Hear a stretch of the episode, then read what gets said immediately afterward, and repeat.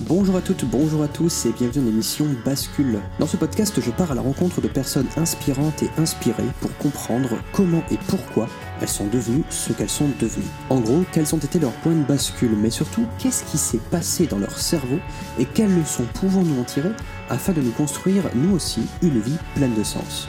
Quant à moi, je m'appelle Simon, je suis coach et j'aide les salariés et les dirigeants à avoir un travail au service de leur vie et non une vie au service d'un travail. Trêve de blabla, je vous laisse avec ma conversation. Bon épisode Salut Victor, merci beaucoup d'avoir accepté mon invitation. Est-ce que tu peux te présenter en quelques mots? Oui, euh, je m'appelle euh, Victor Ferry. Vous me connaissez peut-être parce que j'ai une chaîne YouTube qui a, qui a plutôt bien marché avec plus de 400 000 abonnés. Pour me décrire, je peux dire que je suis un universitaire qui était spécialisé dans la discipline rhétorique et à un moment, je suis devenu entrepreneur. Donc ça veut dire que j'ai commencé à vendre les outils sur lesquels j'avais travaillé pendant mon, mon, parcours académique. Ok, cool. On a, un petit peu le, même parcours, au sens où euh, je fais de l'université aussi avant, mais en philo. Euh, est-ce mhm. que tu peux peut-être expliquer à nos auditeurs qui ne connaissent pas forcément ce que c'est la, rhétorique? Oui, ben, c'est une, une, discipline, et c'est ça qui m'a attiré vers elle, c'est une discipline qui est née en même temps que la démocratie. Donc c'est ça qui était passionnant. Les historiens parlent de miracle grec pour euh, désigner cette, euh, cette période. Et euh, on a vraiment eu un passage d'un monde où les institutions étaient magico-religieuses. On se représente plus ça, hein, mais ça existait les oracles. Ça mmh existait les pitis. Donc, pour prendre des décisions, les gens allaient se référer à des personnes qui étaient censées être en contact avec l'au-delà, avec les dieux. Et donc, on, nourrissait les décisions de ça.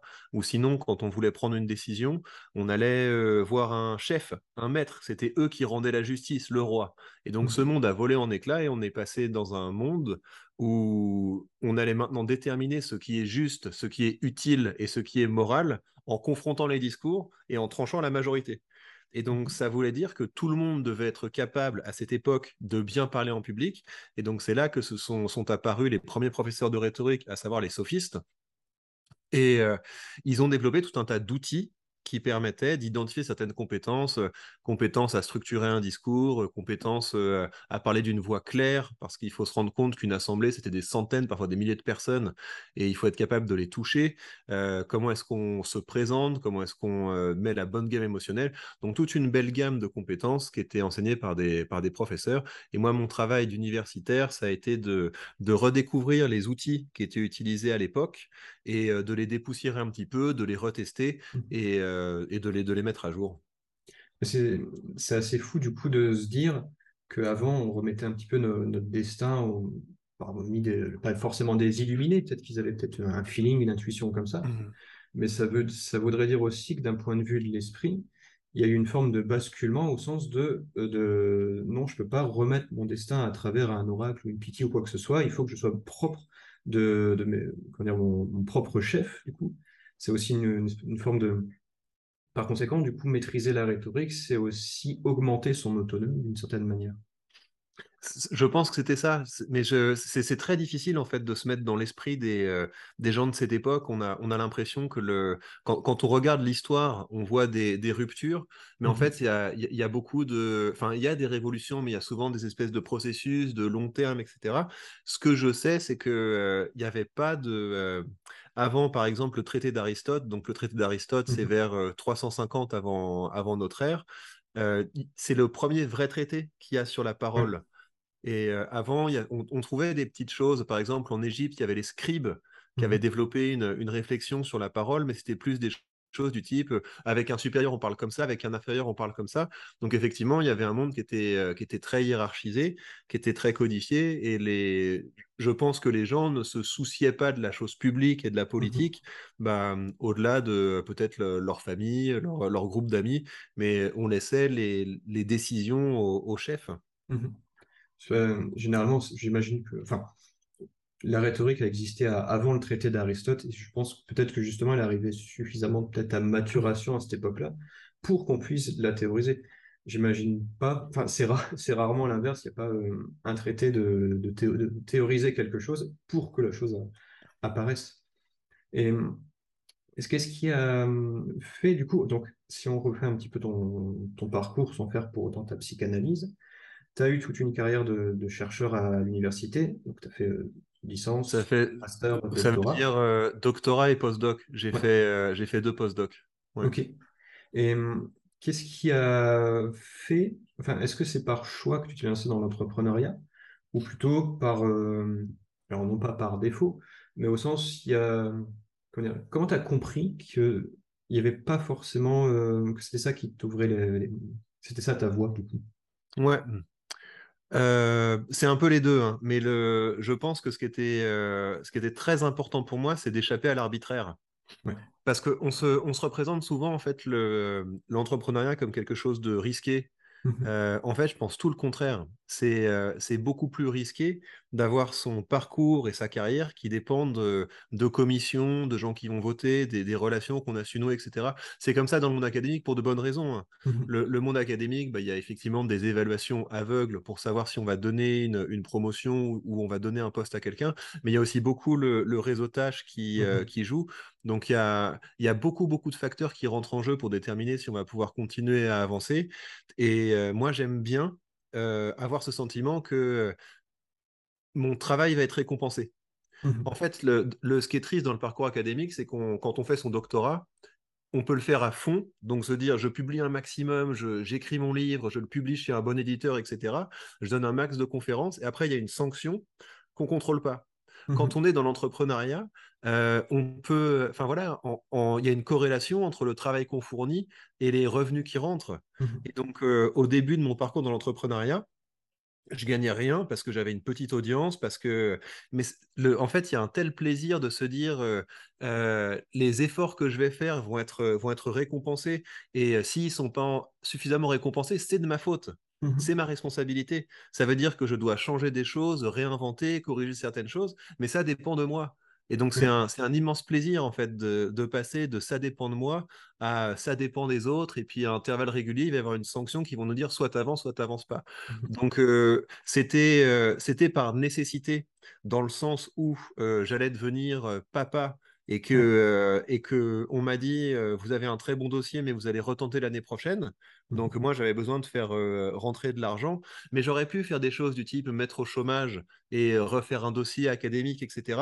Et donc ce qui a vraiment été déterminant, c'est le choix de ne, de ne plus jamais avoir à dépendre de l'arbitraire. Mmh as pu, tu as fait le choix du coup de ne plus dépendre d'un oracle ou d'une pitié mmh. pour savoir si si tu allais réussir ou pas. Mais, mais effectivement, il y a, y a ce côté-là dans l'entrepreneuriat où, enfin, en tout cas, peut-être à, notre époque, je ne dis pas dans le début 1900, peut-être que c'était un peu plus risqué d'être dans l'entrepreneuriat. Mais à notre époque, c'est peut-être euh, c'est beaucoup plus risqué presque le, salariat au sens où, en tant qu'entrepreneur, on ne peut pas te mettre à la porte déjà. Mmh Et c'est vraiment, je trouve, la, le seul moyen, en tout cas, où le, reflet de ce que tu es est le reflet de tes résultats. Il y a mhm. vraiment presque, je ne vais pas dire une causalité, mais dans, l'entrepreneuriat, tout ce qui est le, fait d'être confronté à ce qu'on appelle les croyances, les fameuses croyances limitantes, les valeurs ou quoi que ce soit, c'est tu avances beaucoup plus vite, je trouve, dans la vie. Est-ce que tu as eu ce sentiment aussi? Est-ce que c'est. Euh, il y, a, des moments, j'ai l'impression que ça, ça s'accélère Mmh euh, et, des moments où ça, où ça ralentit beaucoup. Et je trouve que les deux, les deux phases sont intéressantes. Les, euh, les, les, phases où le, où le business s'accélère et où on, où on, voit que, euh, en fait, il n'y a pas tellement une équivalence entre les, entre les résultats et l'effort parce qu'à un moment, quand on, on, peut mettre en place des systèmes qui font que les, on a des résultats qui sont absolument immenses alors qu'on n'augmente mmh pas de charge de travail.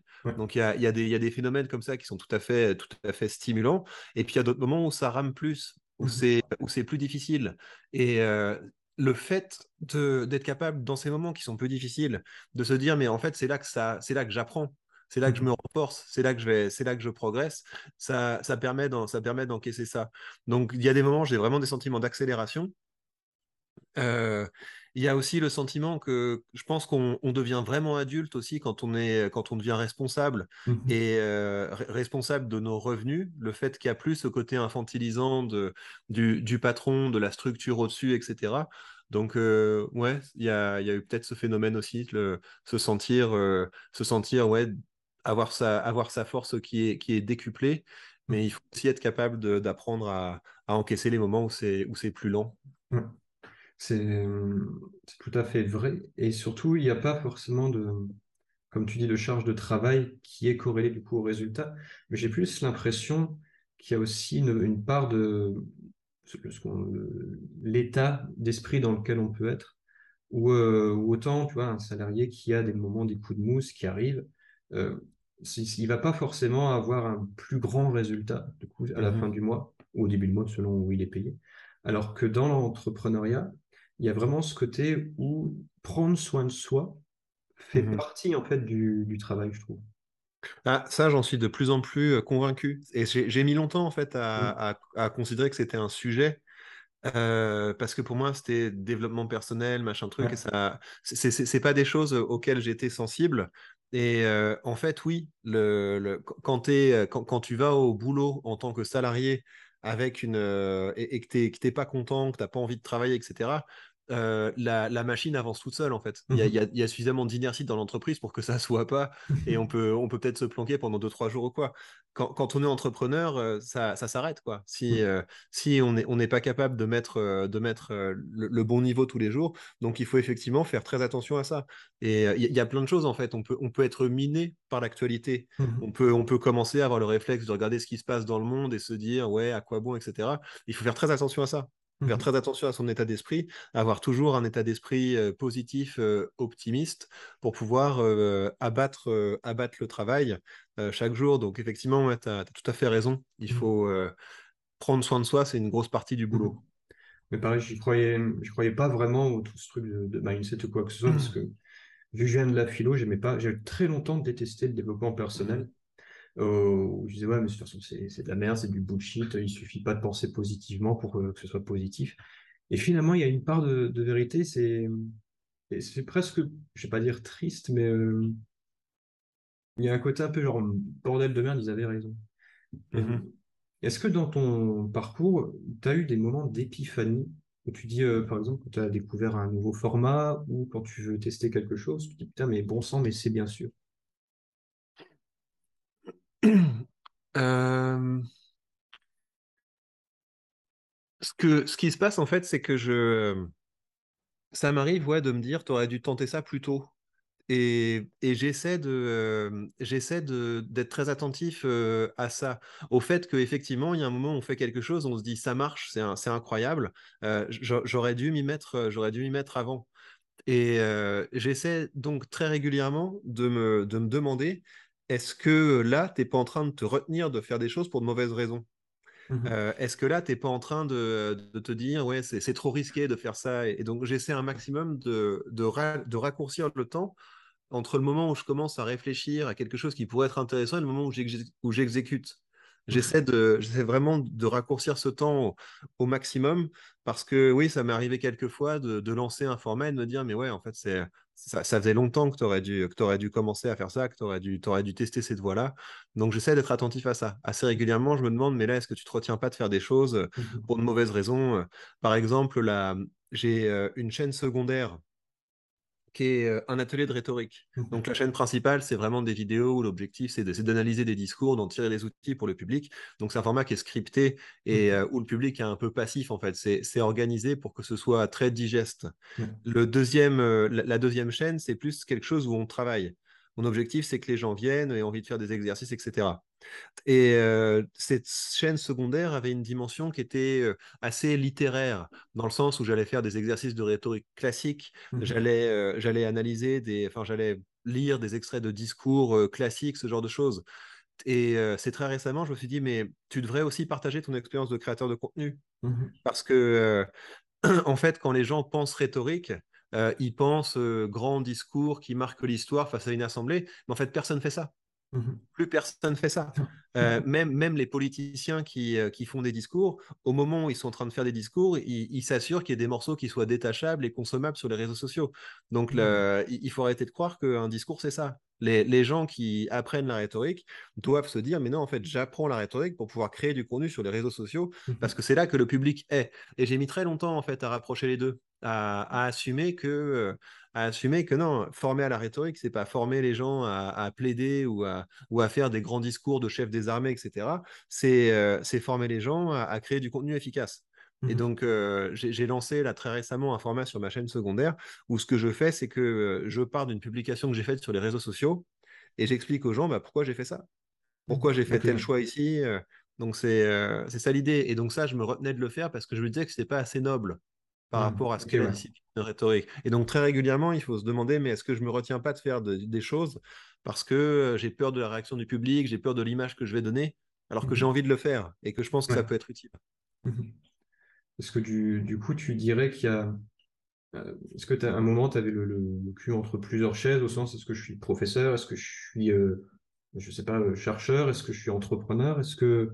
Qui suis-je? Est-ce que tu t'es déjà posé un peu cette question-là Qui suis-je? Non. Par contre, j'ai j'ai le souci de, de, régulièrement essayer que ce soit cohérent. Pour moi, c'est important qui est cette euh, qui est une espèce de j'aime pas trop les cassures en fait le se, dire que euh, les je, je vois toujours d'un œil suspect les gens qui du jour au lendemain disent je suis devenu quelqu'un d'autre ou euh, mmh j'ai souvent c'est qu'il y a souvent c'est qu'on se voit la face sur une sur une part. Donc j'ai j'ai quand même un souci de synthèse dans mon parcours. Mmh et donc je pense que la, la ligne directrice c'est quand même le plaisir de le plaisir de créer et de tester. Parce mmh que, en fait, c'était ça le deal quand on est, quand on est chercheur. Quand on est chercheur, c'est euh, tu as de la chance, tu vas être payé. Pourquoi? Pour, euh, pour lire, pour identifier des limites dans ce qui a été déjà pensé, pour euh, faire des tests, pour essayer de dépasser ces limites et pour écrire et partager les résultats de ça. Mmh et donc, c'est génial. Mais je fais à peu près la même chose parce que je suis tout le temps en train de tester des systèmes, tester des méthodes, les mettre à l'épreuve et partager les résultats. Sauf que la source de financement n'est plus la même. Donc pour moi, c'est ça, la, ça la ligne directrice. Tu as, vraiment réussi à rester euh, aligné dans, un continuum de ton parcours, de l'université vers l'entrepreneuriat du coup. Ouais, tout à fait. Non, ça c'est cool. Et comment tu décrirais ce que tu fais aujourd'hui? À quoi ça ressemble une de tes journées, par exemple? Donc, il y, a des, euh, il y a des actions qui visent euh, à, acquérir du trafic. Donc, on peut le dire. Mmh Ça, c'est la manière un petit peu euh, factuelle de le dire. Mais en fait, moi, c'est j'écris. j'écris. C'est mmh quand, quand, je travaille sur une vidéo, bah, c'est des, des, écrits de temps long où je vais, où je vais prendre le temps de me documenter, de lire, de, de, de tester les idées, de les poser sur le papier. Et donc, ça, ça va prendre. en fait, j'essaie de travailler un petit peu tous les jours sur les, sur les vidéos que je publie chaque semaine. Donc ça, c'est une partie de mon travail. Il y a une partie du travail où je vais travailler sur du contenu de formation.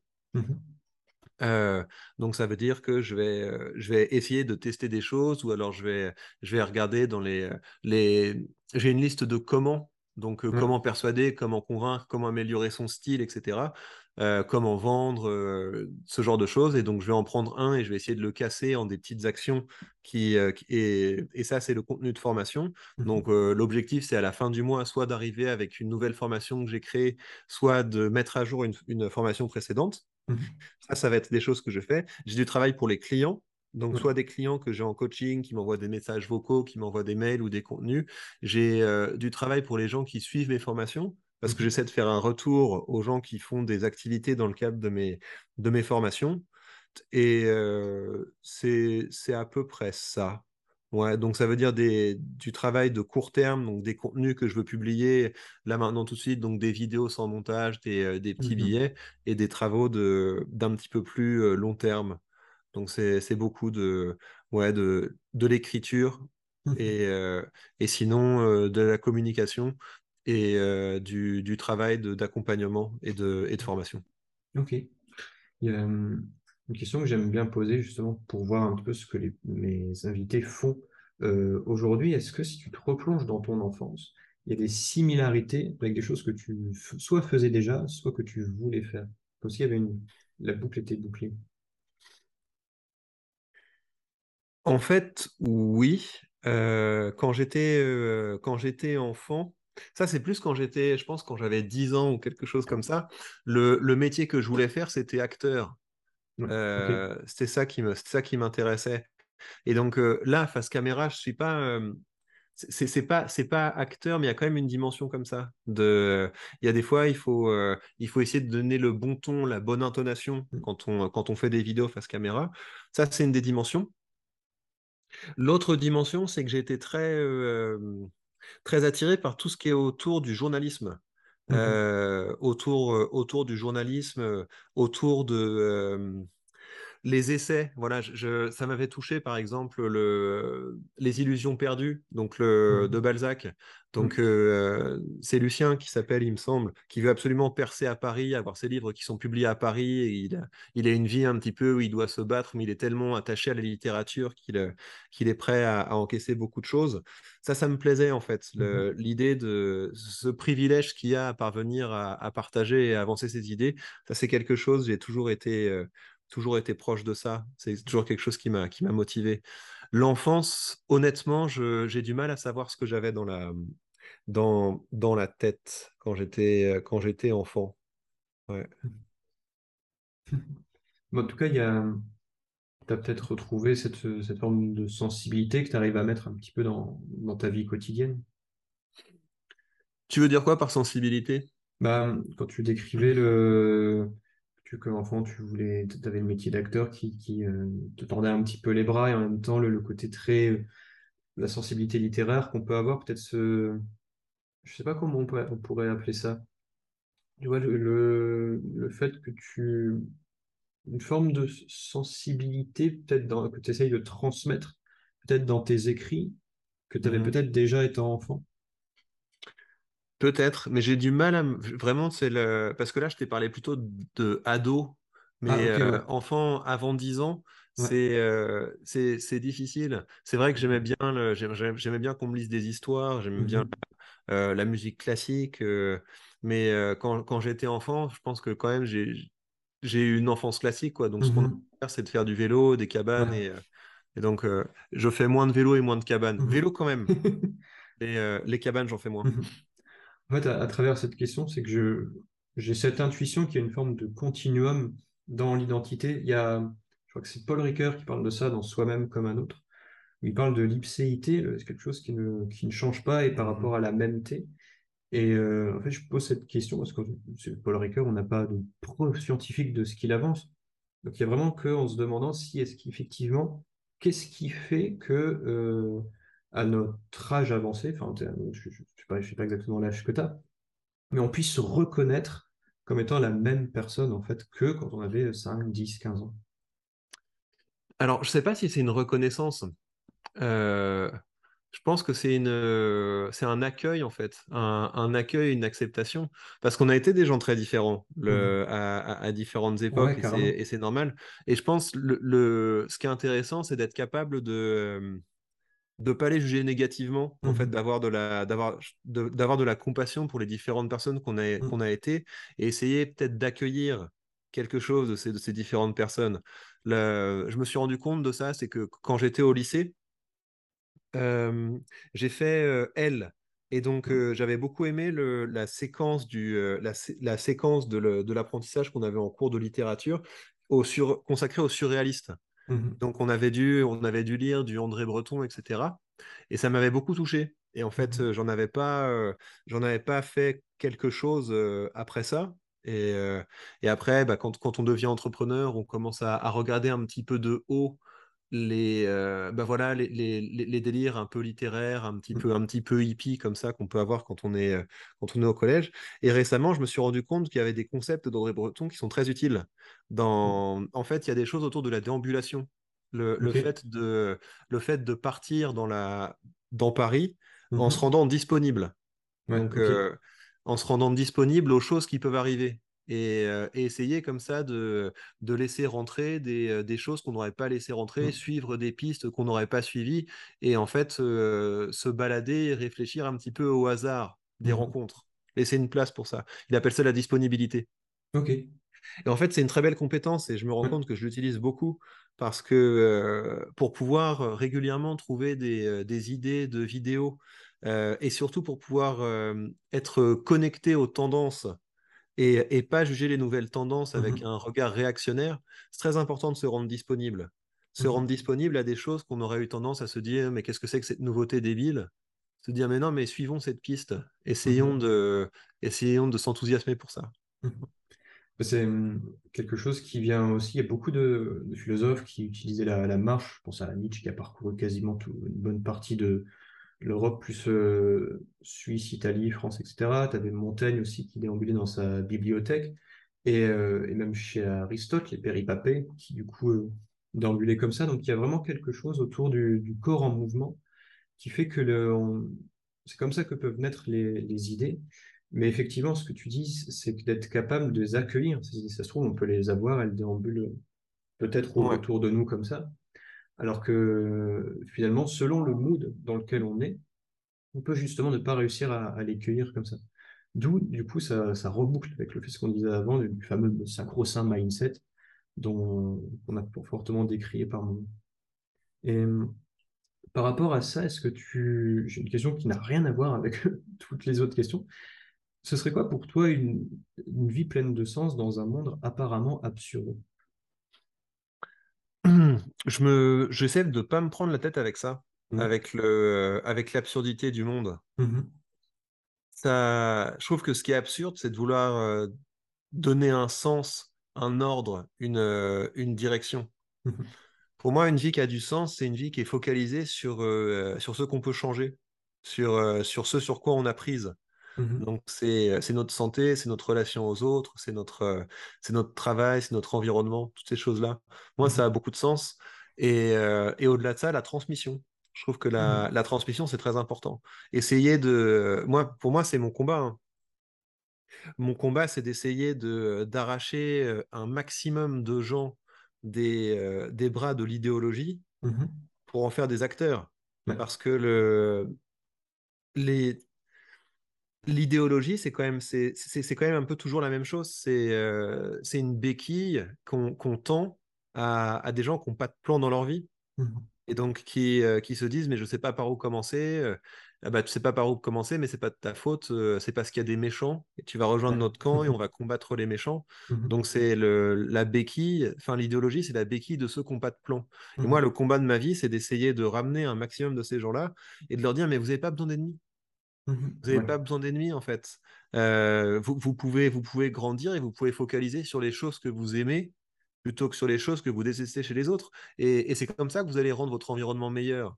C'est parce que vous allez partager plus de, des, choses que vous trouvez utiles. Donc il y a plus de gens qui vont se les approprier.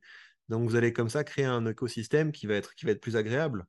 Donc pour moi, ça c'est le, c'est ça, c'est ça qui a du sens, c'est de de, ouais, de transmettre un maximum les choses qui nous plaisent, parce que quand on le fait, on contribue à créer un écosystème qui est, qui est plus agréable. Mmh Et euh, après, donc il y a cette, cette transmission qui est un petit peu euh, horizontale, où je m'adresse à, mes euh, à mes contemporains. Et après, bah, évidemment, c'est les enfants. Pour moi, c'est super important. Le... Être capable de, les, de leur donner un, maximum de choses pour qu'ils puissent ouais, grandir et, et continuer d'apporter des, des, choses au monde. Ce que tu dis, il y a vraiment l'idée euh, à la fois d'une transmission, mais aussi d'une transmission d'outils, de rendre les gens justement euh, autonomes. Euh, est-ce que, est que des fois, tu as l'impression d'être un peu un artisan, au sens où l'artisan produit quelque chose dans le but d'être utilisé, là où justement, peut-être qu'on ne peut pas utiliser une idée. Enfin, si, on peut essayer de la transmettre, quoi que ce soit, mais je ne pense pas qu'une idée puisse être une compétence Là où justement, alors je suis de réfléchir en même temps à ce que je dis du coup, euh, je pense pas qu'une idée puisse être une compétence. Par, par contre, je pense que il peut peut-être transmettre une compétence dans le but de l'utiliser. Je sais pas si tu vois ce que je veux dire.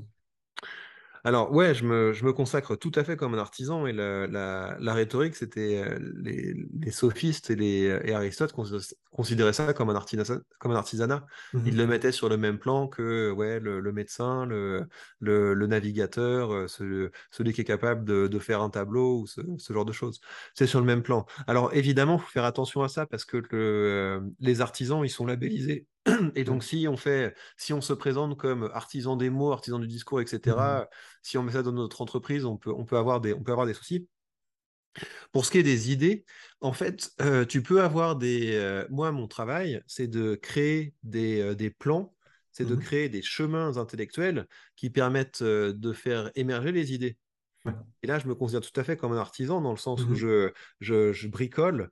Je bricole, en général, c'est avec différentes amorces, avec différentes amorces de discours pour pouvoir euh, permettre aux gens de, de produire ça. Et donc, euh, je, je réfléchis à un plan, je l'utilise. Et après, j'essaie de le transmettre et de donner du, du feedback aux gens qui l'utilisent. Donc, on est, Mhm. on est tout à fait là-dedans. Il y a, il y a par exemple un plan de discours que j'aime assez bien pour justement essayer de créer des idées.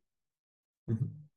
C'est euh, de demander aux gens d'observer leur, euh, leur domaine, leur domaine d'expertise, à la recherche de phénomènes émergents.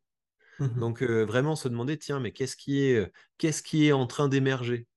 Ouais. Euh, Donc, l'armor, c'est depuis quelque temps, je vois apparaître. Ok. Et ensuite, c'est euh, j'appelle ça, et là, on crée un concept. Ouais.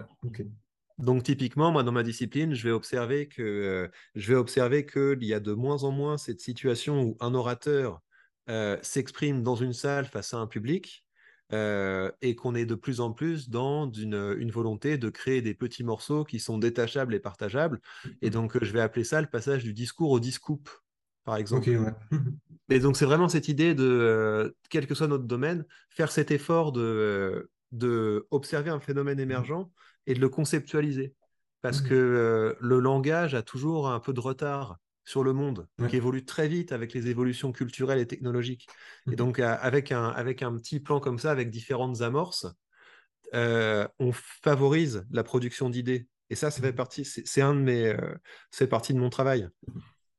Ce qui nécessite du coup aussi des, un- une forme de savoir-être pour justement accueillir du coup l'idée qu'il y ait des- ces nouvelles idées sans jugement, comme tu parlais précédemment, et une forme de sensibilité pour percevoir un petit peu ce, ce changement. Je pense que s'il y a, pour être à l'aise un petit peu avec toutes les manifestations du monde qu'il y a dans, dans notre environnement, il faut quand même essayer de nourrir cette forme de sensibilité pour y être, pour pas y être hermétique du coup. Alors, il y a ça, mais il y a l'exper- l'expertise aussi. Oui, ça c'est sûr.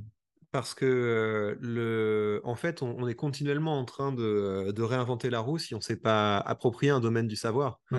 Et euh, on ne voit pas ce qui est euh, émergent et ce qui est, euh, et ce qui est permanent si on si on connaît pas si on connaît pas bien son domaine. Donc moi, pour Mhm. moi, c'est la ça c'est la base. C'est la base de la production d'idées. Sinon, c'est des idées qui sont qui sont pas arrimées ou qui sont pas originales. Mhm. Donc euh, donc vraiment bien connaître son domaine et après effectivement ouais être très curieux.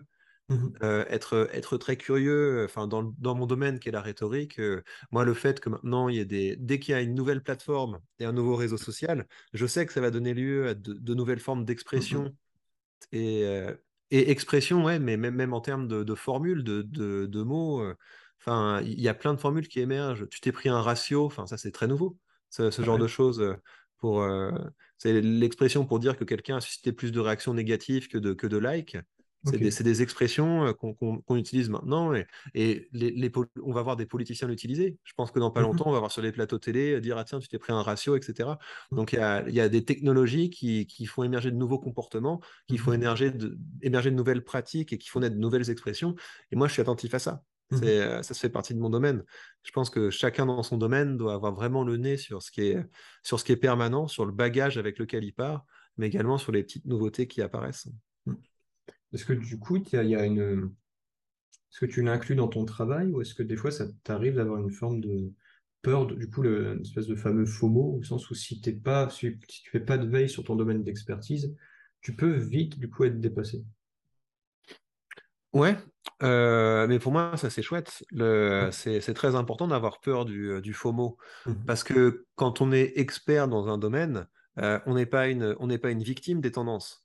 On Mhm. surfe dessus. C'est très différent. Mhm. C'est on, on essaie de voir et on essaie assez rapidement d'être capable d'avoir une, une manière de, d'expliquer ce qui s'est passé, de l'utiliser, de l'enseigner. Donc, euh, c'est, je trouve ça très stimulant, moi, d'être Mhm. au, au cœur de ça. Ouais. Non, je, je comprends, en fait, c'est dès l'instant où ça fait partie de ton, ta normalité ou ta réalité, comme, enfin, comme on dit, il n'y a pas, euh, on peut plus facilement être OK avec ça et pas du tout être à la recherche du coup de la dernière truc à la tendance, mais justement l'utiliser comme un artisan euh, serait euh, voit un petit peu ça comme une, une nouvelle matière à transformer pour en faire quelque chose d'autre. Et euh, est-ce que tu as une, une vision sur l'avenir du monde du travail? Je pense que ça va être difficile euh, de, de faire admettre aux, aux gens qui, euh, qui doivent euh, respecter des horaires, qui doivent respecter un espace, qui doivent... ça, ça va être compliqué maintenant parce qu'on a tous vu que c'était possible de, de travailler de n'importe où. Mhm. Donc ça, ça va être, ça, ça va être une chose. je pense que les gens vont être sensibles au fait que le temps, c'est important. Mhm. Et euh, il y a quelque chose de sidérant, en fait, quand, quand on se dit, il y a, y a, y a des gens qui, euh, qui échangent leur temps contre de l'argent, euh, ils le monnaient mal. Et c'est fou, en fait. Je, je, pense qu'il y a des gens qui, dans une, dans une journée, enfin, ils, ils donnent 8 heures de leur vie à quelqu'un d'autre en faisant des choses qui leur, qui leur plaisent pas vraiment. Mhm. Et il n'y a rien d'autre que le temps. Il n'y a, y a rien qui est plus important que ça. On n'a que ça. Mhm. Et, euh, et je pense qu'il y a de plus en plus de gens qui vont avoir ce déclic, Mhm. qui vont se dire non, mais en fait, le deal n'est pas bon. Ouais. Donc, très difficile, de, je pense, d'être dans, d'être un manager aujourd'hui, quelqu'un qui doit, qui doit maintenir un esprit de corps, de cohésion au sein d'une équipe, ça va être, euh, ça va être compliqué. Mhm. Et euh, il y a de plus en plus de gens qui vont rechigner à faire des, à faire des, des travaux assez peu sensés. Je, le- vois avec mes, propres clients, vu que je les accompagne dans le fait de trouver leur boulot fait pour eux. Il y a, il y a toujours ce, discours-là de dire non, mais j'en peux plus. J'ai l'impression de perdre mon temps. Des fois, je suis obligé d'être là alors que j'ai fini mon travail et je peux pas sortir, je peux pas m'occuper de mes enfants. Et il y a même euh, des managers qui ont du mal à manager parce qu'ils se rendent bien compte qu'en fait, que ce qu'ils demandent à leur équipe euh, est de plus en plus absurde. Mais est-ce que tu imagines du coup un, un monde plus où les, les patrons vont peut-être simplifier? Est-ce qu'il y aura plus de salariés entrepreneurs, des espèces de mix comme ça? Ou, Mhm. du coup, ou alors, est-ce qu'on reviendrait plutôt à une forme plus ancienne du monde du travail où chacun œuvrait un petit peu à sa propre tâche? Bah, je pense que la tendance, c'est la décentralisation. C'est le, on, on va, on va vers quelque chose de beaucoup plus décentralisé parce que les, euh, la, avec tous les outils qu'on a aujourd'hui, on peut, on peut faire beaucoup de choses horizontales. Mhm. C'est, beaucoup plus facile de s'associer euh, de façon ponctuelle autour d'un projet. Et euh, la, la création parfois de, de grandes entreprises avec des gens qui sont permanents, etc., je pense que ça va se justifier de, de moins en moins Mhm. dans de plus en plus de secteurs. Ça va poser d'autres problèmes, évidemment, mais le... ouais, je pense que c'est ça. Ça va être une, une décentralisation qui va être de plus en plus, euh, de, de plus en plus facilitée avec Mhm. de, de plus en plus d'outils qui le, qui le permettent. Et, euh, et pour les travailleurs, il va falloir être, euh, bah ouais, il va falloir être capable de, de bien gérer le, le fait d'être, euh, le fait d'être réactif, le fait d'être, d'être peut-être plus flexible, euh, le fait d'être capable de, de maîtriser une, une gamme de, de tâches et puis être plus organisé. Voilà, ça va être très important d'être capable de, le- quand le patron saute ou quand le manager saute, ça veut dire qu'on doit intégrer la compétence. Mhm. Et hum, est-ce que tu penses justement que la, ce qui est les, les, les IA, la robotisation, qui vont remplacer, à mon avis, progressivement pas mal de tâches que des gens n'ont pas forcément envie de faire? J'avais vu une, une vidéo qui s'appelait, euh, elle date déjà, je crois, de 2015, euh, Human Needs Need Not Apply, qui montrait que n'importe quel type de boulot pouvait être fait ensuite par une IA. Du coup, il y a une question que je me, que je me pose, c'est qu'on va peut-être revenir, enfin, c'est une de mes théories, qu'on va peut-être revenir au temps plutôt de Grèce antique et romantique où justement les citoyens ne travaillaient pas. Ils, trava- ils œuvraient plutôt à la, à la cité. Il y avait vraiment la distinction entre le négoce et l'osium. Et là où justement les tâches que personne ne voulait faire étaient plutôt faites par des esclaves, est-ce que selon toi, peut-être qu'on pourrait se servir des IA pour faire tout ce qu'on n'a pas envie de faire? Parce que je pense pas qu'on devienne euh, j'ai rien contre les hôtes et hôtesses de caisse, mais je ne pense pas qu'on devienne hôte et hôtesse de caisse par vocation. Je ne pense pas qu'on devienne, euh, euh, je sais pas, préposé à l'entretien de- de- des espaces publics par vocation ou quoi que ce soit. Je pense que si c'était fait par un robot et que la personne pouvait faire ce qu'elle aimait vraiment faire, tout le monde serait content. Mais comment t'imagines un petit peu cette euh, cohabitation? Déjà, est-ce que tu imagines une forme de cohabitation entre IA et, euh, humain? Et si oui, que faire des humains qui vont, malheureusement ne servir à rien? Enfin, c'est très violent dit comme ça, mais au sens, bah, qu'est-ce que je fais maintenant, vu que mon boulot a été fait? J'ai vraiment du mal à réfléchir à l'échelle de la société. Moi, je peux réfléchir à l'échelle de ce que je fais. Euh, je me suis beaucoup amusé récemment avec une euh, IA qui est censée être une assistance à la création de contenu. ça, c'est très concret en fait. Mmh c'est Là, on est dans mon domaine. C'est euh, et, et, en fait, c'est assez marrant et ça me fait pas trop peur. Je me suis mmh amusé en fait à, à faire écrire des, des, plans de vidéo à une intelligence artificielle Mmh et en fait, c'est assez marrant, ça, ça, cale assez bien. Et donc, ça, ça, me permet après de me focaliser sur la, sur la disposition. Et c'est, assez rigolo. Donc, c'est, et c'est assez surprenant, en fait, de voir mmh à quel point, avec des instructions minimum en langage naturel, euh, maintenant, une IA est capable de créer un texte. On peut lui demander de faire euh, un top des. Euh, là, c'était pour ma chaîne finance, donc c'est autre chose. Mmh Mais je pouvais lui faire, je pouvais lui demander de faire un top des actions à dividendes. Je pouvais lui demander de faire un top des erreurs à ne pas faire quand on commence en bourse, etc. Et mmh c'est, ça marche bien. Instruction en langage naturel minimum. Et l'output, c'est un, un, script de vidéo en langage naturel. Mmh. Super intéressant. donc moi, ça me, ça, je pense que je vais de plus en plus, s'il y a des outils comme ça, effectivement, déléguer une partie de mon travail, mmh mais seulement la partie du travail que j'ai pas envie de faire. Oui, bien sûr. Ou alors, ou alors au début faire des duos parce que c'est assez marrant en fait. C'est assez marrant de faire des vidéos où on interagit avec une IA mmh en, en, disant bah regardez la solution qu'elle a proposée c'est ça. ça, ça m'a surpris tellement c'était intelligent. Mmh ça par contre c'était aberrant. Je ferais plutôt comme ça, etc. Donc ouais, il y, y, a moyen de faire de, dans la création de contenu des cohabitations qui sont qui sont assez amusantes.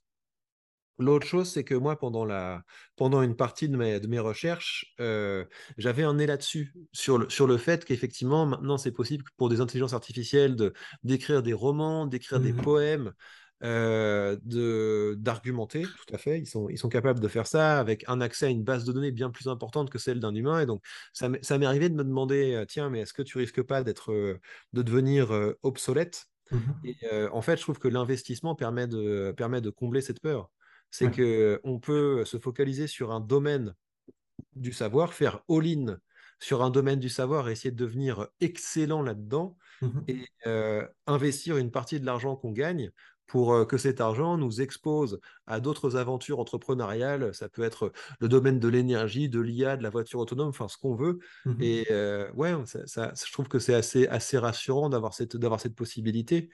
Et donc je pense que derrière ta question, il y avait un peu, un peu l'idée de est-ce qu'il ne faudrait pas compenser les jobs perdus par l'IA par quelque chose comme un salaire universel ou ce, ou ce genre de choses? Et moi, je pense qu'il faut le conquérir, le, salaire, mmh universel. Et on peut tout à fait le conquérir d'une façon qui est beaucoup plus positive pour l'économie pour via de l'investissement. Mmh euh, faire all-in sur une compétence, devenir expert dedans et la monétiser, et investir le reste pour, au cas où notre compétence devient obsolète, ben, on mmh. peut vivre des, investissements qu'on a, qu'on a récoltés. Ouais.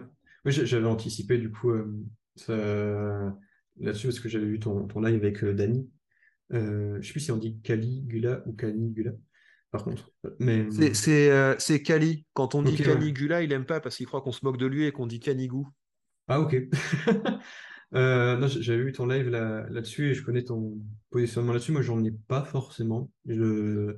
Effectivement, on peut avoir un revenu universel en, par l'investissement. Ça, c'est sûr. Et ce qui permet du coup aussi d'avoir une partie plus active de, dans notre investissement, là où si l'État donne, entre guillemets, quelque chose, il va forcément le prendre quelque part. Mmh et du coup, c'est dangereux aussi de... On en revient toujours au fait de, remettre son destin à travers une pitié ou un, ou un oracle, et là, ce serait du coup l'État. Euh, ouais, je pense que c'est, je pense qu'on deviendrait complètement fou si euh, tout le monde était fonctionnaire de l'État. Parce que quand, quand, quand, on voit le, quand on voit la névrose que ça crée, le fait que l'État en France soit, soit aussi présent dans autant de domaines, ça fait des mmh gens qui sont tristes, qui souffrent. Parce que c'est une mmh machine qui est tellement lourde. Et donc, il y, a, y, a, y, a, les prix qui augmentent de 10%, les, les salaires qui augmentent pas, etc. Donc, ça fait des gens qui souffrent terriblement. Mmh donc, l'État, c'est vraiment un, employeur nul. Et ouais, il faut faire très attention à ça. Plus on lui donne de place, et puis ouais, en fait, après, ça crée une, ça, ça crée une, ça crée une dépendance. Une fois qu'on a créé une taxe, c'est très difficile mmh de venir en arrière. Il y, a, il y a des gens qu'il faut payer pour la collecter, donc pour pouvoir combler les trous, on va devoir créer d'autres taxes, etc. C'est Mhm. c'est sans fin. Et est-ce que tu as une, une forme de... T'as t'as déjà imaginé une cité idéale ou pas? Ouais, bah oui, bien sûr. C'est euh, pour moi, c'est une euh, c'est une cité où, où chacun est capable de, de récolter directement les fruits de son travail, Mhm. avec euh, avec moins d'intermédiaires et, euh, et où les gens peuvent euh, consacrer leur vie à, à devenir excellents dans un domaine Mhm. et, et à partager ça avec les autres. Donc, vraiment cette idée qu'on peut on peut amorcer un raz-de-marée d'intelligence Mhm. si, si on est capable de, de se spécialiser, de grandir et de, et de, partager, le, de partager les résultats. Ouais. Mais euh, que tu... Je sais que moi, pour, ma, pour ma part, de plus en plus, je me, je me sens plus girondin, au sens où euh, il y aurait plus cette centralité à, à Paris. Peut-être qu'il faudrait... euh, Alors, c'est toujours des, des hypothèses et des, des, des, des discussions que j'ai avec des amis autour d'un verre. Il n'y a rien de très concret là-dedans, mais peut-être que vu qu'on est dans une... Toutes les technologies de maintenant nous permettent de tout décentraliser. Peut-être que le fait de redonner un petit peu plus de pouvoir à des petites communes où il y aurait vraiment, ils pourraient même œuvrer eux-mêmes pour récolter le, fruit de leur travail à l'échelle euh, d'une petite collectivité. Peut-être que justement, là où, euh, où, Internet a vraiment rassemblé quelque chose comme ça, où il n'y a vraiment plus tellement de frontières, ni d'espace, ni de temps, c'est ça qui est assez paradoxal, c'est que ça permet à la fois d'avoir un- une influence internationale, mais qui, dans une démarche presque plus collective. Je trouve ça assez, euh, assez aberrant qu'en 2022, on soit capable de faire ça, là où je peux très bien travailler avec des personnes à, à l'autre bout du monde, là où euh, avant euh, Internet, ou même avant le- la poste ou les chemins de fer, t'envoyais un, un courrier avec un, je sais pas comment dire, un messager et tu pouvais pas recevoir ta réponse tout de suite. Mhm. Il y a peut-être quelque chose à faire là-dessus. Bah, c'était ça la vision de Facebook. hein. On, a- on aime Ouais. bien le, euh, on aime bien le critiquer, euh, Mark Zuckerberg, mais son, euh, son plan à la base, c'était. euh, moi, j'ai j'ai grandi dans une petite ville de province, j'aimais pas le baseball, donc j'étais tout seul et j'étais le mec avec qui personne voulait jouer. Et Ouais. j'ai créé Facebook pour permettre aux, aux gens un peu bizarres et marginaux bah, de se connecter à d'autres gens bizarres et marginaux loin de chez eux. Mhm. C'était ça le, ça le projet à la base. Donc euh, après, ouais, c'est un, c'est un modèle qui a, qui a des, qui a des dérives, hein, parce que c'est un modèle communautaire. Ouais. Donc ça veut dire qu'on va avoir tendance à se, à s'enfermer de plus en plus avec des gens qui sont comme nous et donc euh, risquer de, euh, bah, de s'isoler et de, Mhm. d'avoir de moins en moins la capacité d'accueillir quelque chose de radicalement différent. C'est une chose. Et puis euh, l'autre chose, c'est que cette, cette tendance qu'on peut voir à la, à la décentralisation, elle est combattue. Mhm. Elle, elle est, elle est combattue par des gens, par des gens très très puissants. Euh, la, bah, la, la, la Chine et la Russie, ils, ils sont pas, ils, ils sont pas fans de, euh, de l'idée que des communautés transnationales se créent dans tous les sens. Donc ça, ça cohabite avec, euh, avec un retour de, d'États-nations beaucoup plus centralisé, beaucoup Mhm. plus. euh, donc c'est très difficile de savoir ce que ça, ce que ça va donner. Et c'est justement pour ça que j'essaie un maximum de ne pas avoir cette vision macro, parce Mhm. que j'ai très peu d'impact dessus, et de, et de me focaliser sur le, sur le niveau micro, où là, un- je peux avoir un impact énorme. Et euh, ouais. Non, clairement. Et euh, est-ce que tu as, tu, je sais pas si tu travailles ta vision à long terme, est-ce que tu as déjà un plan pour toi dans 10 ans? Est-ce que tu t'imagines des, enfin, où est-ce que tu seras dans 10 ans? Est-ce que c'est une question que tu te poses déjà? Alors, je dois avouer que j'ai pris de l'avance sur mon plan, euh, sur mon plan à 10 ans, là, parce que j'ai euh, acheté une super baraque près de la mer. Ouais. Euh, donc, pour moi, c'était euh, près de la mer, mais en hauteur, tu vois. J'ai quand même la vision à, à 10 ans, tu vois, de- même à 50 ans. euh. On est, on est changement climatique proof, là. Le... Ouais, moi, c'est l'indépendance qui m'intéresse. Donc, ça veut dire, euh, là, donc, continuer à faire ce que j'aime. Donc, à savoir euh, partager des, euh, partager du contenu de formation, euh, plus de masterclass live. Donc, à savoir des, euh, plus d'interactions. Enfin, j'ai vraiment envie que ce soit concret. J'ai envie d'emmener un maximum de gens dans, dans ce mouvement de devenir plus indépendant, de devenir plus expert, de vivre bien de son expertise. C'est, ça, c'est une chose. Et l'autre chose, c'est tout ce qui est euh, indépendance énergétique et alimentaire.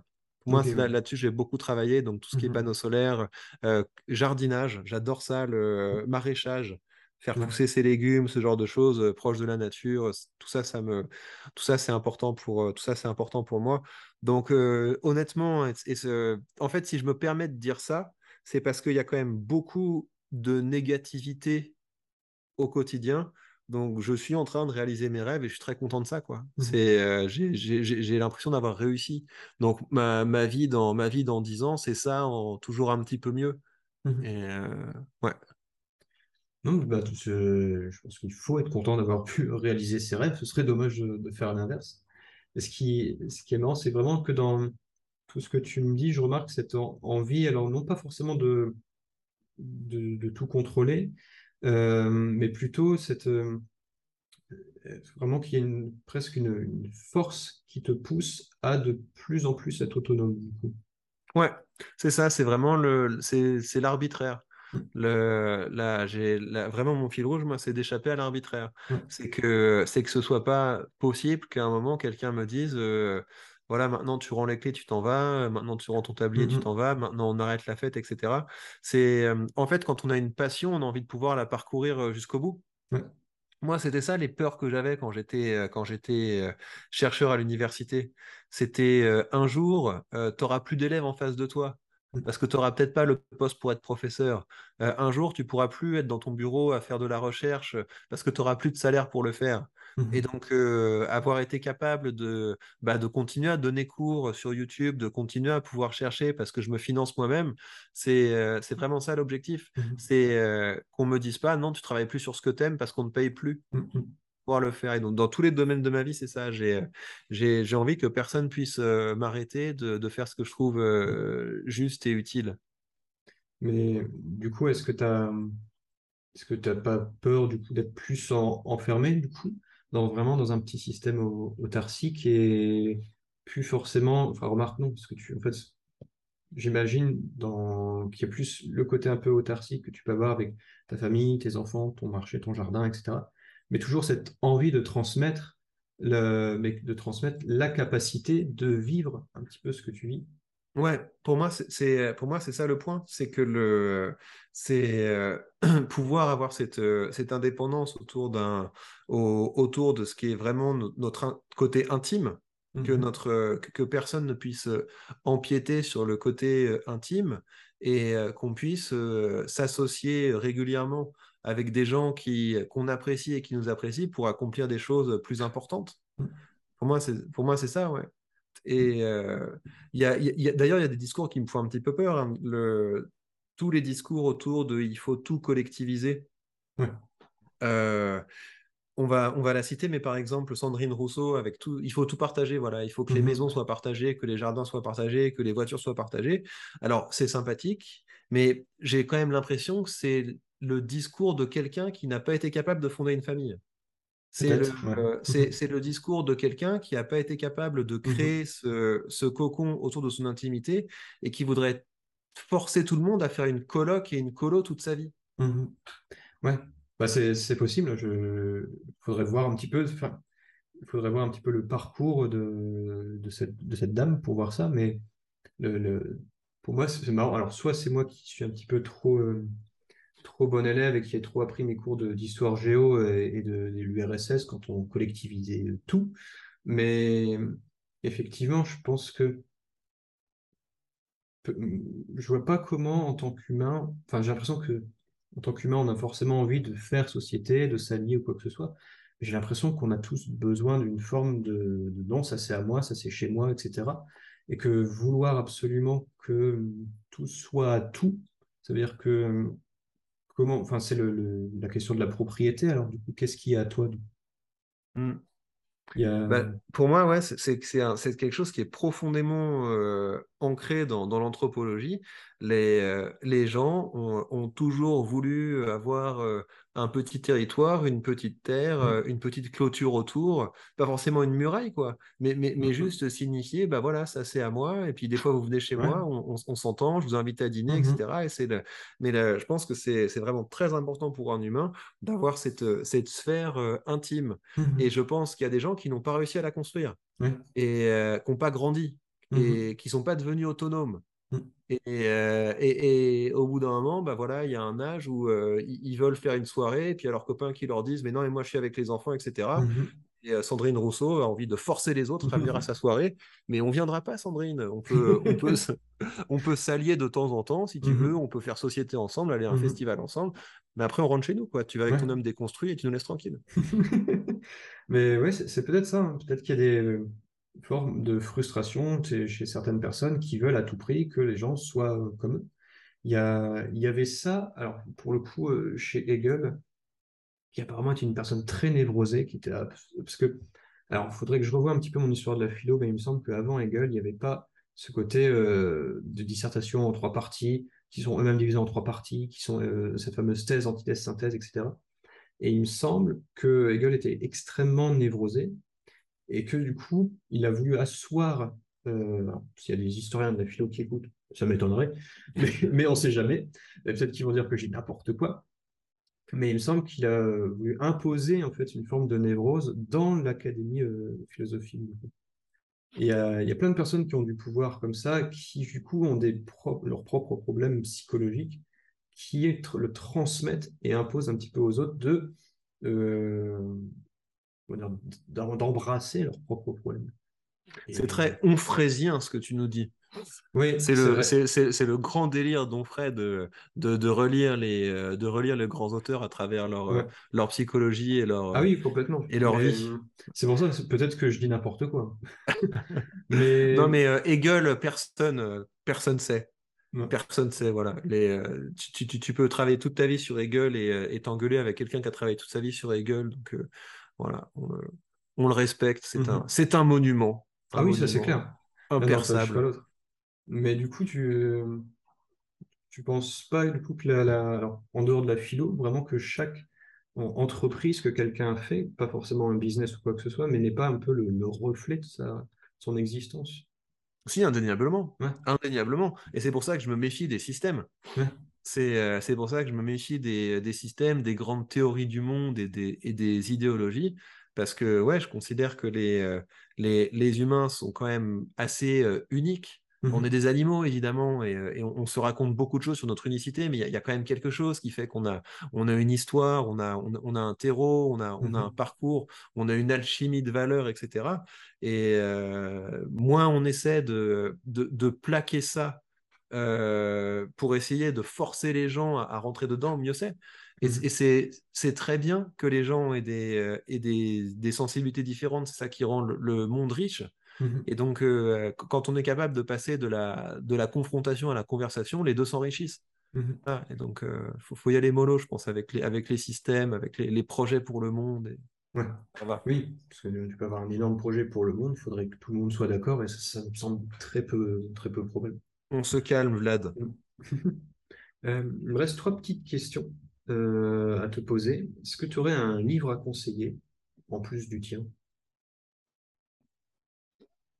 Ouais, euh, il y en a un que j'ai beaucoup aimé, qui m'a beaucoup enthousiasmé récemment. D'ailleurs, il, est, il s'essaie souvent à la philosophie. tu as lu La Horde du Contrevent? Ouais. C'est vachement bien. Hein. De Damasio, hein, c'est ça? Ouais. Oui, carrément. Ah oui, et il a fait une, BD, je crois, là-dessus. Ouais, il y a la, bande dessinée, euh, c'est pas mal. D'ailleurs, c'est pas la même histoire, hein, la bande dessinée, je suis en ah, train, de, la, je suis en train de la lire. Donc, euh, faut le lire, en fait, parce que déjà, c'est un imaginaire qui est, qui est incroyable. Donc, c'est une planète qui est ravagée par le vent. Et euh, il y, a des, y a une classe de citoyens dont le rôle est d'essayer de remonter, de contrer le vent pour essayer mm-hmm. d'atteindre l'origine du vent euh, et essayer d'améliorer comme ça la vie des autres pour comprendre bah voilà, d'où vient ce vent, comment on peut l'arrêter, etc. Le monde est incroyable, il y a un travail sur le vocabulaire qui est incroyable, et vers le milieu du livre, il y a une joute oratoire, un combat rhétorique qui est, qui est très intéressant, et c'est là qu'on sent que le mec maîtrise, hein, parce que mmh euh, c'est euh, ils se battent à coups de à coups de palindrome à coups de enfin c'est très très bien. Mmh allez voir allez voir ce livre ça vous fera ça vous fera rêver. Mmh et hum, j'en profite juste si tu aimes bien euh, ce, type de, roman graphique. Je pense que, je sais pas si tu connais Marc-Antoine Mathieu. Non. C'est un auteur de bande dessinée, mais qui utilise la bande dessinée comme objet un peu conceptuel. Mhm. Il y a toute une série qui s'appelle le Julius Corentin Akefak, qui en fait euh, est très kafkaïen. Akefak, c'est Kafka. Euh, et notamment, par exemple, il y a c'est un personnage qui sont, ou sont au courant qu'ils sont des personnages de bande dessinée, ils recherchent à un moment leurs, leur auteur. Et du coup, tu vois que le début de la couverture est déjà en fait une partie du livre qui est, qui à lire. À un moment, il y a fourni des, lunettes 3D pour pouvoir euh, lire des choses qui ne sont pas lues, où il y a une, autre BD, où il y a une case qui manque, et du coup, il y a une grande interrogation sur, euh, sur ce que c'est. Et euh, je pense que ça, ça peut te plaire si tu aimes bien ce style-là. Et est-ce que tu aurais un conseil à te donner à toi il y a 10-20 ans, ou moins longtemps,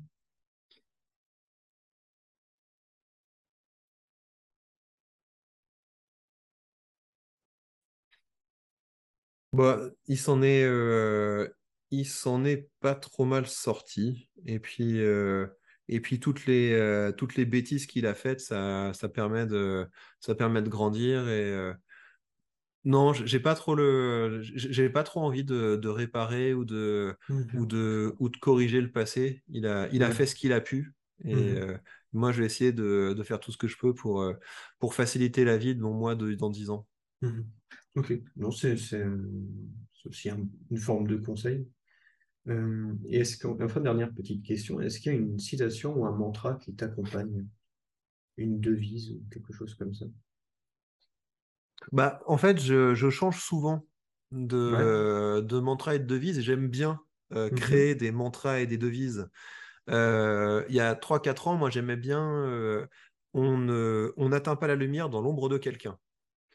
Voilà c'est de moi. J'adore créer des, euh, des, mantras et des, euh, et des devises. Mhm. Et aujourd'hui, c'est, euh, ce serait l'idéologie et la béquille de ceux qui n'ont pas de plan. Mhm. Non, en plus, ça, ça sonne bien. C'est un, vrai talent, je trouve, de réussir à créer des, des punchlines. Enfin, des punchlines. Des... Je sais pas comment on pourrait appeler ça. Il faut juste y accorder du temps. Il, faut, euh, il faut y accorder du temps parce que c'est mmh la... ça fait toute la différence dans un discours, en fait. Quand on est capable comme ça de créer des formules, des mmh expressions, on apparaît comme une source de pensée de première main. C'est beaucoup mieux que de... C'est pour ça qu'un de mes autres mantras, c'est ne cite pas, devient citable. Mmh carrément. Non, c'est un exercice de style qui te permet justement de marquer vraiment les esprits. Et euh, ce qui peut être, enfin, je, je, te le souhaite, en tout cas, ce qui serait stylé, c'est que quelqu'un te cite en disant je, je, mais sans savoir que c'est toi. Ce serait drôle que tu rencontres quelqu'un qui te cite sans qu'il sache qu'il s'adresse à toi. Ah, mais il y, a des, y a des plagieurs, il y a des copieurs qui me piquent mes trucs. Mais euh, c'est pas grave, j'en inventerai d'autres. Je leur donne. ok, bah écoute, Victor, j'en ai fini avec mes petites questions et, cet épisode est, touche à sa fin. Est-ce que tu as quelque chose à ajouter? Bon, non, c'était agréable. Euh, j'aime bien comment tu, euh, comment tu poses les questions avec un mix de choses spontanées, de questions préparées. Donc c'est une bonne trame, c'était agréable. Ok, bah, je suis content que tu aies passé un bon moment, c'est le principal. Où est-ce qu'on peut te retrouver? Bah, sur YouTube, donc j'ai euh, j'ai une première chaîne, euh, vous allez taper Victor Fury, vous allez vous trouver. J'ai une deuxième chaîne qui est plus pratique, euh, qui s'appelle l'artisanat rhétorique. Mmh. Ça, c'est peut-être là que vous pouvez, me, vous pouvez me retrouver. Commencez par ça, si vous mmh. aimez la, la, rhétorique. Je ne vais pas vous envoyer vers mes... j'ai un podcast et une chaîne finance, mais c'est peut-être mmh. pas votre, votre trip, vous, vous irez si vous voulez voir. Ok. Bah écoute, je te souhaite une bonne journée et à très bientôt. Au revoir, merci à tous. C'est la fin de cet épisode et j'espère qu'il vous a plu. Si c'est le cas, faites-le moi savoir par un commentaire ou une note sur votre appli de podcast préféré, ça m'aide énormément. Pour en savoir plus sur l'univers de mon invité, je vous ai mis ces liens en description, il suffit de cliquer dessus. Pour découvrir mon univers, me poser une question, me suggérer un invité, le plus simple c'est de me rejoindre sur LinkedIn ou Instagram, c'est là où je suis le plus actif. Idem, je vous ai mis les liens en description. Sur ce, je vous laisse, à bientôt